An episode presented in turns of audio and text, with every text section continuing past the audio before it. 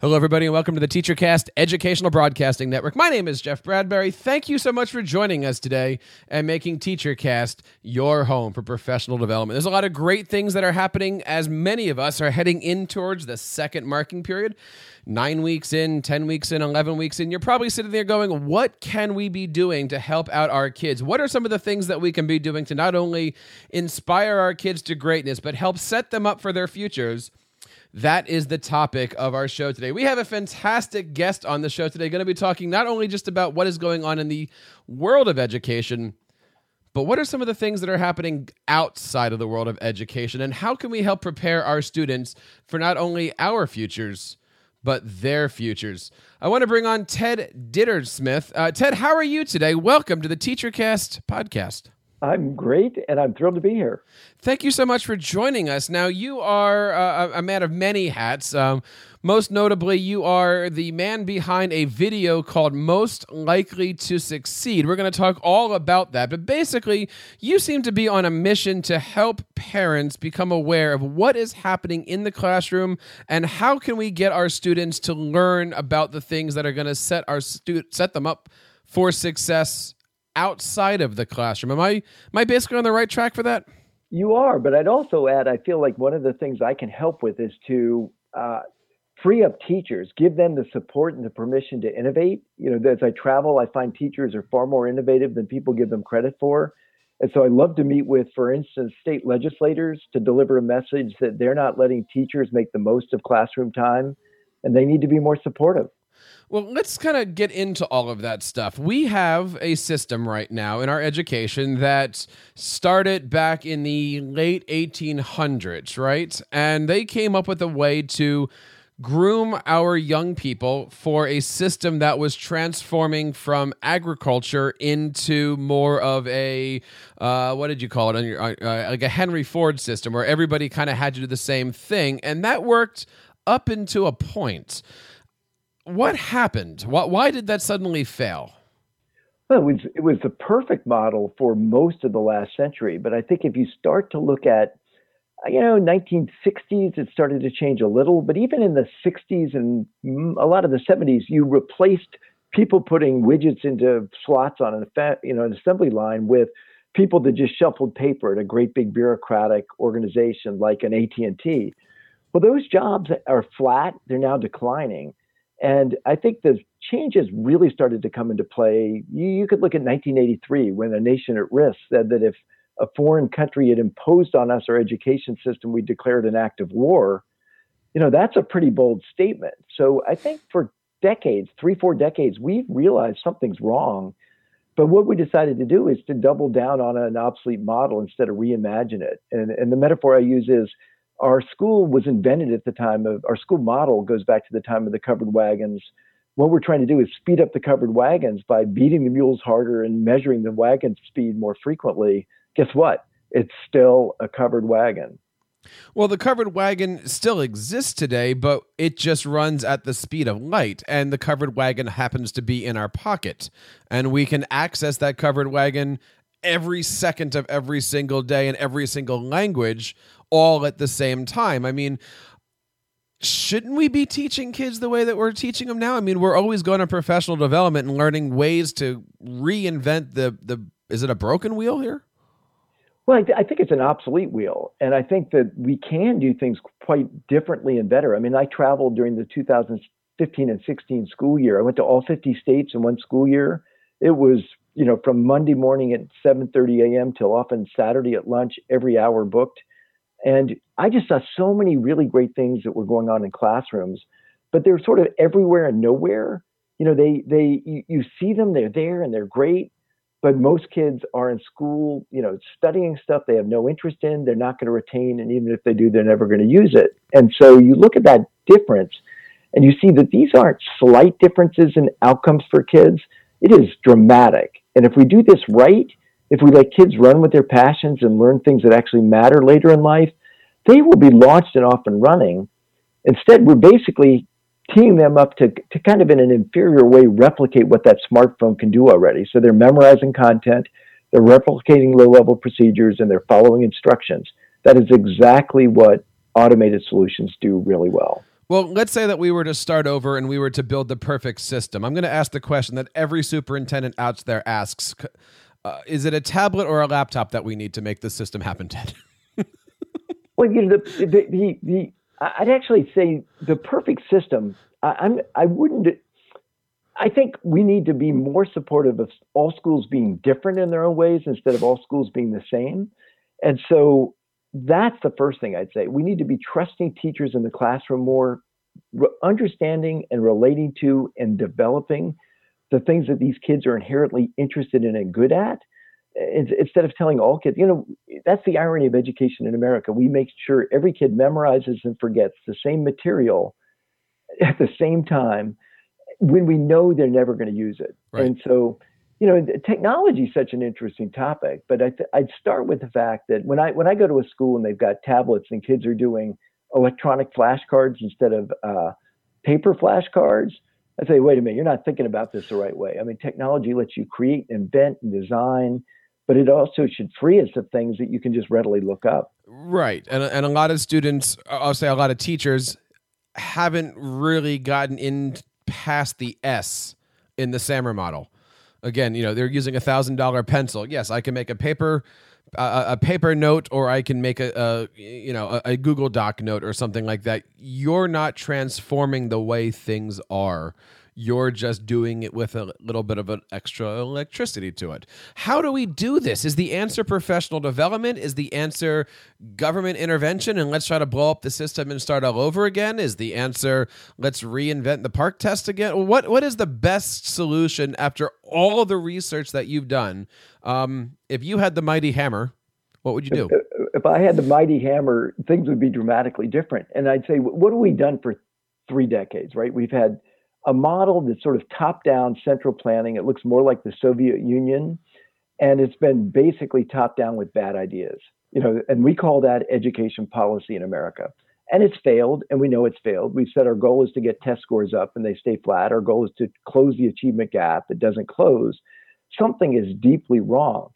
So I look at it very differently, and it reflects my background in venture capital and innovation, which is what would be an innovation model applied to, to education? What would happen if we trusted and empowered those in the classroom to make decisions about what their kids want to learn about, what their teachers are really gifted at teaching, and, and don't obsess about whether all kids are doing the same exact thing. Support and let them run with the stuff they're really motivated to learn. And, and what I find, I mean, Jeff, this is one one observation over. I mean, when I traveled for that year, I had a thousand meetings. I visited 200 schools. Over and over, adults, whether it's a teacher or parent, would tell me, kind of like the same tone you might use if it might you might be saying it's going to rain tomorrow. They'd say, you know, any kid these days that gets interested in something could become an expert in a matter of days. And and so the question back is, doesn't that have profound ramifications for way the way we organize the learning experience? Should we be finding things that kids get excited about, you know, sparking their interest, or should we be, you know, piling on the worksheets? And where it's particularly difficult and challenging, right, is that the kids, I'm a huge believer and I fight really hard for the kids that grow up in low income circumstances. You know, my family, we we had very little money, so I'm I am that kid. Those kids, give them something they're interested in, they will blow you away. But what do we do? Oh, they're not testing that well in first grade. Let's just give them more worksheets, more test prep, more worksheets, more test prep. They're bored, they hate it, they're not getting better. More worksheets, more test prep. Before you know it, they've dropped out in eighth grade. It's an interesting. Uh, it, what is the word? Is it conundrum that we're in here? Of what do you do? How do you do this? Right now, we use standardized tests to basically make sure everybody has the same skills. But should somebody growing up in Philadelphia have the same skill set as somebody growing up in the middle of Wyoming. They're going to be living completely different lives. They're going to need completely different skills. Maybe their science classes involve different things. Now, clearly, this isn't the 1800s. People in Wyoming can fly to anywhere that they want to, but the people and the communities in both of those places have different needs. Um, I, am drawing a blank on what, what the political conversation was just a few years ago, but it was the it was somebody was doing a thing on gun safety and they're mentioning well should we be teaching kids how to shoot because there's bears in our backyard or uh, what was that but you know what i'm getting at betsy devos that was betsy right? okay in her, in her, that, in her testimony. That, that was betsy um, right so so should we be having standardized testing on the same stuff if again the people out there in wyoming west virginia are going to have completely different needs than where we are here in new york city great points. I mean, in my book, I visited Wyoming. I write about specifically in Wyoming's case, it's the only state in the country that puts a major priority on military ready. Oh. It's a value that's core to them and that community and that that culture that you wouldn't find in a lot of other places in the country. And the point I make is, shouldn't we respect that? I mean, if this is important to those kids and those families, wh- why should we take issue with that? And you know, because fundamentally, people want great things for their kids. I mean, when you think about trusting the people locally, nobody's going to say, "I want my kid to be criminal ready or, you know, drug addiction ready. I mean, they, they have aspirations for their kids. The problem is, and I use the phrase when standardized walks in the front door of the school, learning walks out the back. And because when you standardize, you need every kid to study the same exact thing. And when you say every kid has to study the same exact thing, that means that very few of those kids are going to find it interesting. And so, you know, we go after in the film AP US history, which a lot of places think is the pinnacle of history. But when I interview high school kids who have taken that course and say, What did you learn in the course? The predominant answer I get is, I never want to take another course on history. and, but you look at it, it goes 1491 to the present day. Yes. Two days on the Civil War, two days on World War II, less than a day on the Vietnam War. And you, and you say, How could you get anything out of two days on the Civil War? And then, then I always encourage my audiences to Google Texas Tech Civil War. And it's this journalist that goes to a bunch of students at a college we've all heard of who are articulate students and asks them, who won the Civil War? They don't know. You know, so we cover it, sure. Did they learn it? No. And and so you say, well, well, what what price are we paying for this insistence on standardization? And I think the price is enormous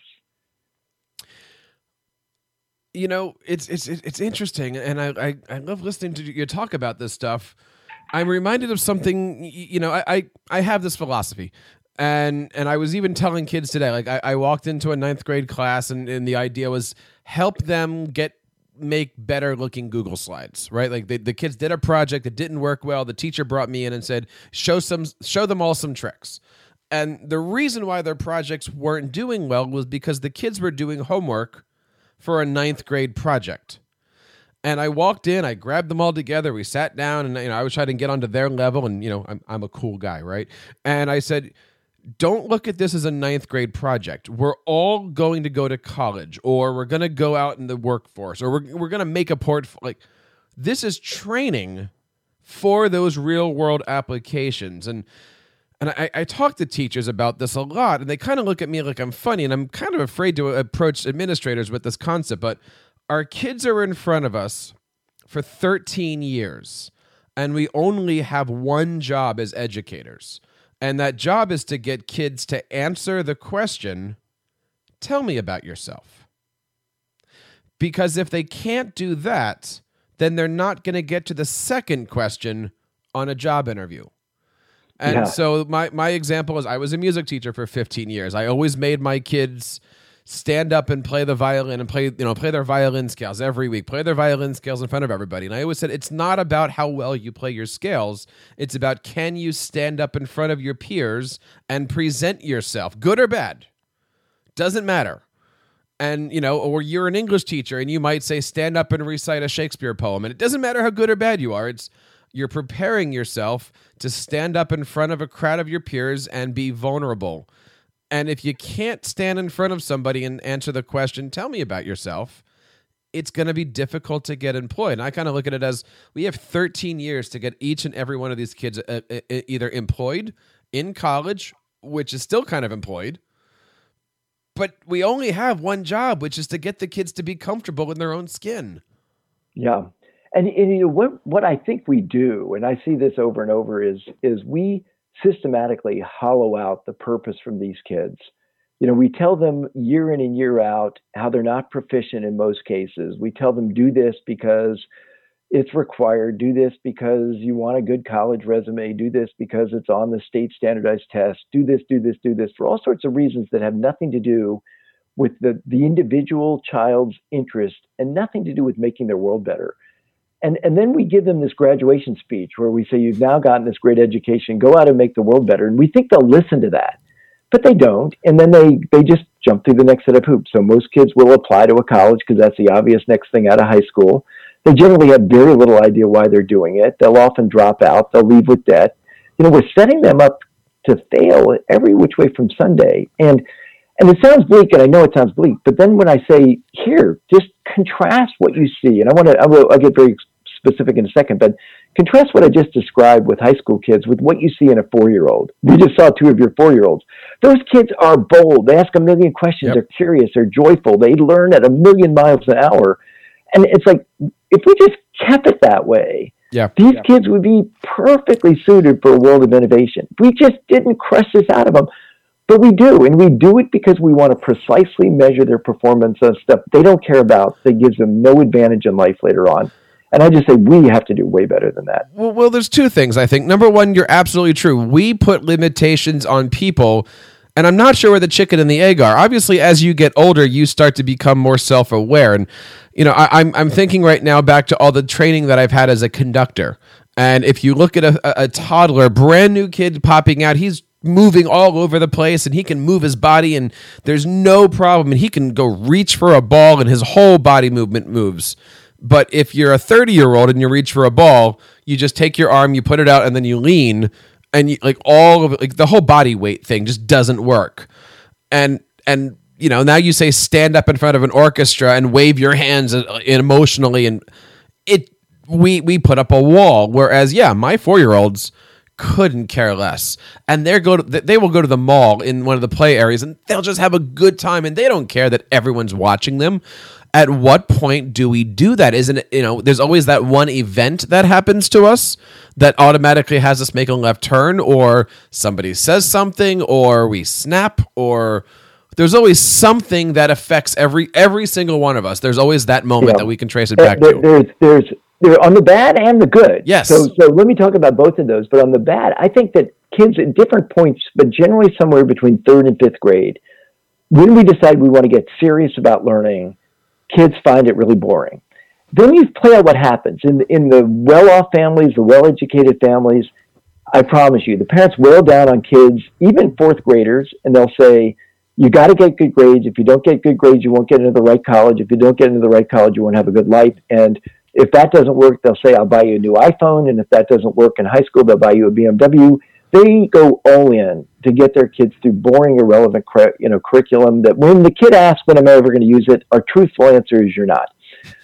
Different kid in a poorer community, maybe one parent at home working two jobs, when they find it boring, nobody's there to buck it up. Nobody's there to fortify that, and so they then get bad scores. We give them more test sheets, you know, worksheets and more testing, and blah blah blah. And that's exactly how it plays out. And there are no winners in that. I mean, the kids that have been micromanaged every step of the way by their parents, you know, they're not happy. They're not fulfilled. They they they've you know they get to college. They've got the mental health issues are rampant. The, uh, you know, the example I was going to use before. I do a lot in North Dakota. So visualize this contrast. Second grade teacher, amazing teacher there, gives all of her kids a day a week to work on whatever they want. She calls it genius time. But her criteria is you can learn about whatever you're interested in, but you got to teach your classmates about it, which is arguably the most authentic way to assess somebody's learning. Teacher in high school in Minot hears about this, tells his juniors in a you know English class, he says to his juniors, one day a week you can work on whatever you're interested in. He said half his kids did a Google search, what should I be interested in? And you know, when I tell that to audiences, they laugh, but then that laughter turns into sort of a dead silence because people realize, oh my gosh, this is what we're doing to our kids. Yeah.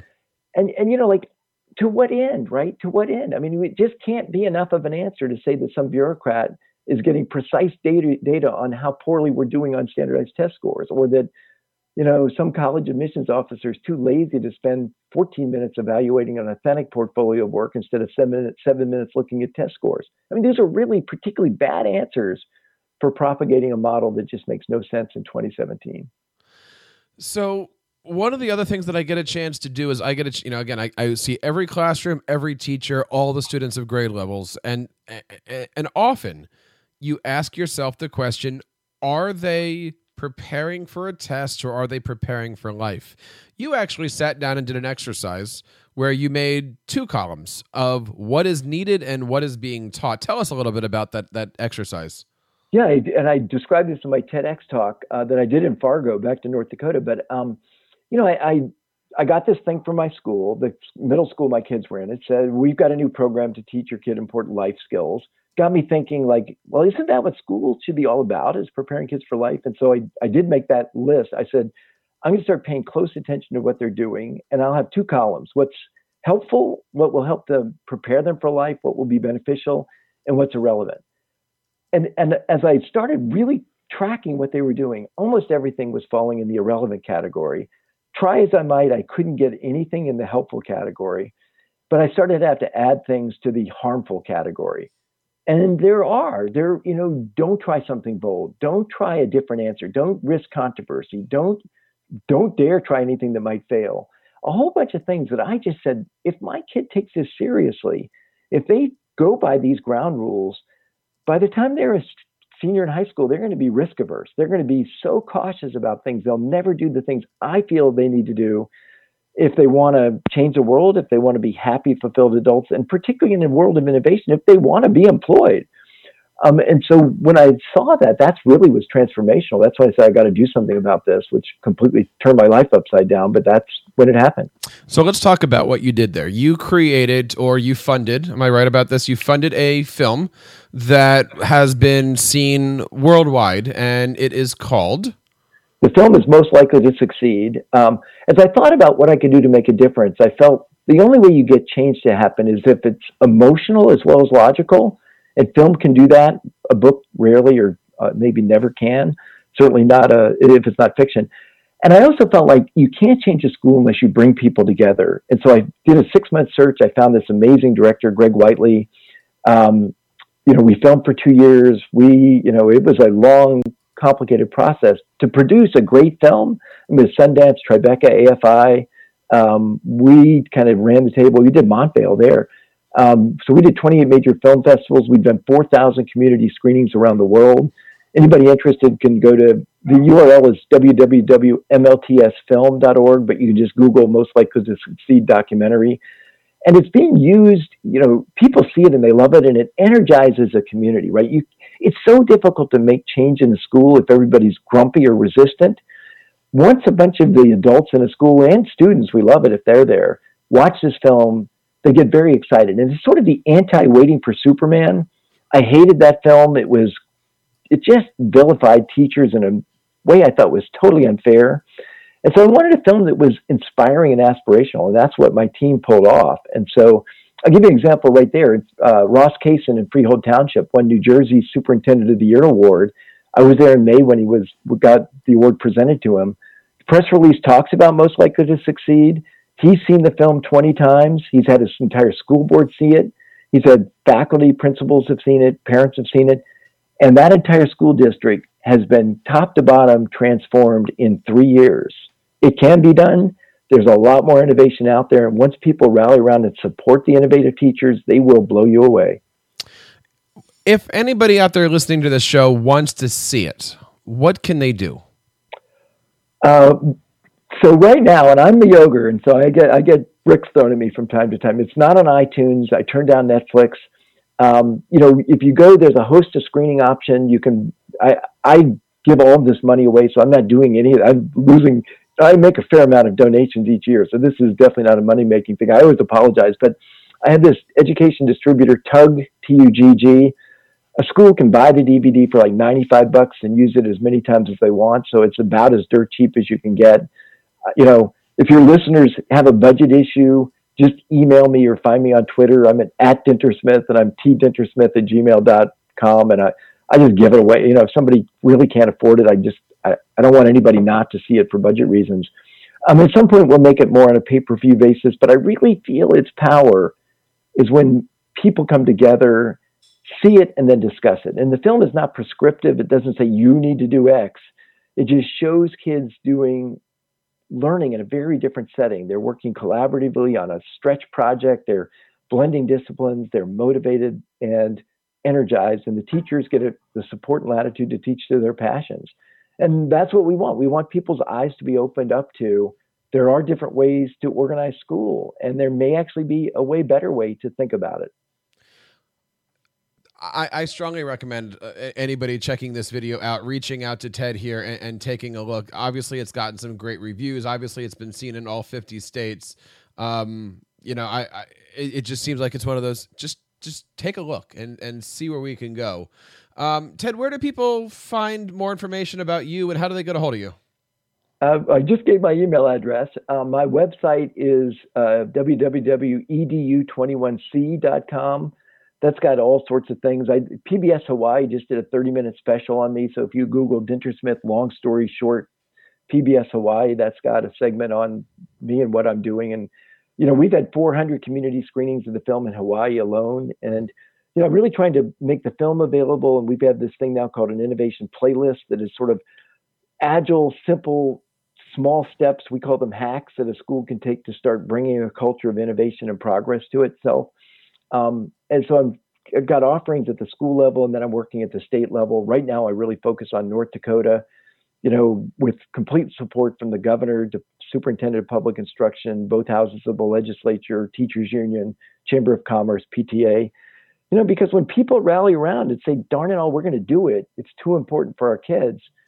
We can do this. I mean, our our nation, our our society is capable of doing great things if we just decide we're going to do it. And if we keep pissing, if we keep messing around, sorry about that, um, and, and, and have this infighting over all sorts of irrelevant things.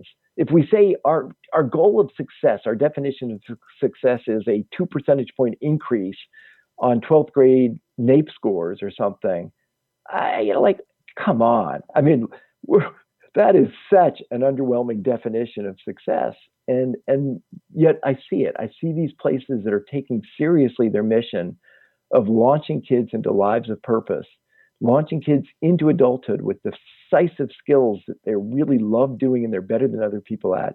And whether they go to college or not, they're off and running in life. I mean, if we could do that, you know, it, are we going to not do that because we don't, we're not able to precisely measure great lives and great outcomes? you know, because actually, and this is one thing I really emphasize, is in the 21st century in an innovation economy, if it can be precisely measured, it will not get you ahead relative to automation.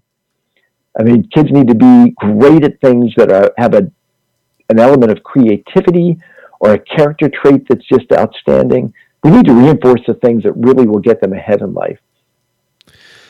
I, I couldn't say it better more. I mean, I, I, you and I were talking about this before the show started. Everything that you're saying, I, I completely am right there with you. Of let's figure out where we can go with the kids in the classroom and out of the classroom, and it, it's a it's a topic that has to happen. It's a topic that you know I, I can easily say in many cult, uh, you know cultures, it's a conversation that has to start but you know it's been started it's been talked about the movie's been made check everything out here um, you know, the, the, again, the movie is called Most Likely to Succeed. Check out everything there. You can, of course, find them on Twitter at MLTS Film or go to Facebook, facebook.com slash MLTS Film. Ted, thank you so much for taking the time out of your day and joining us.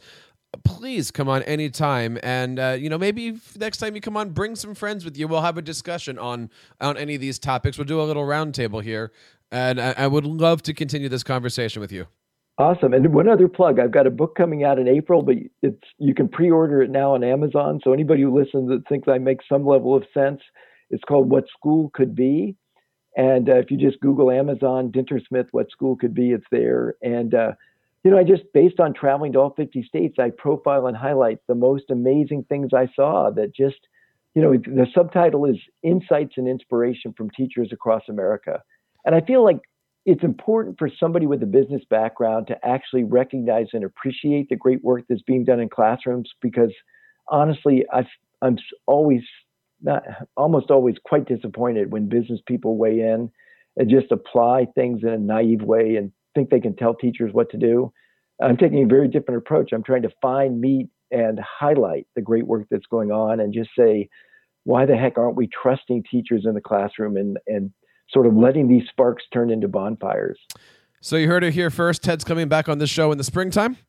And we look forward to reading that book and checking out everything. Ted, thank you so much uh, for your time today. Excellent. Thanks for all you're doing. It's awesome. And of course, we want to say thank you out there to everybody who's listening to this show and enjoying everything on the TeacherCast Educational Broadcasting Network. Of course, we want to invite you every Tuesday night.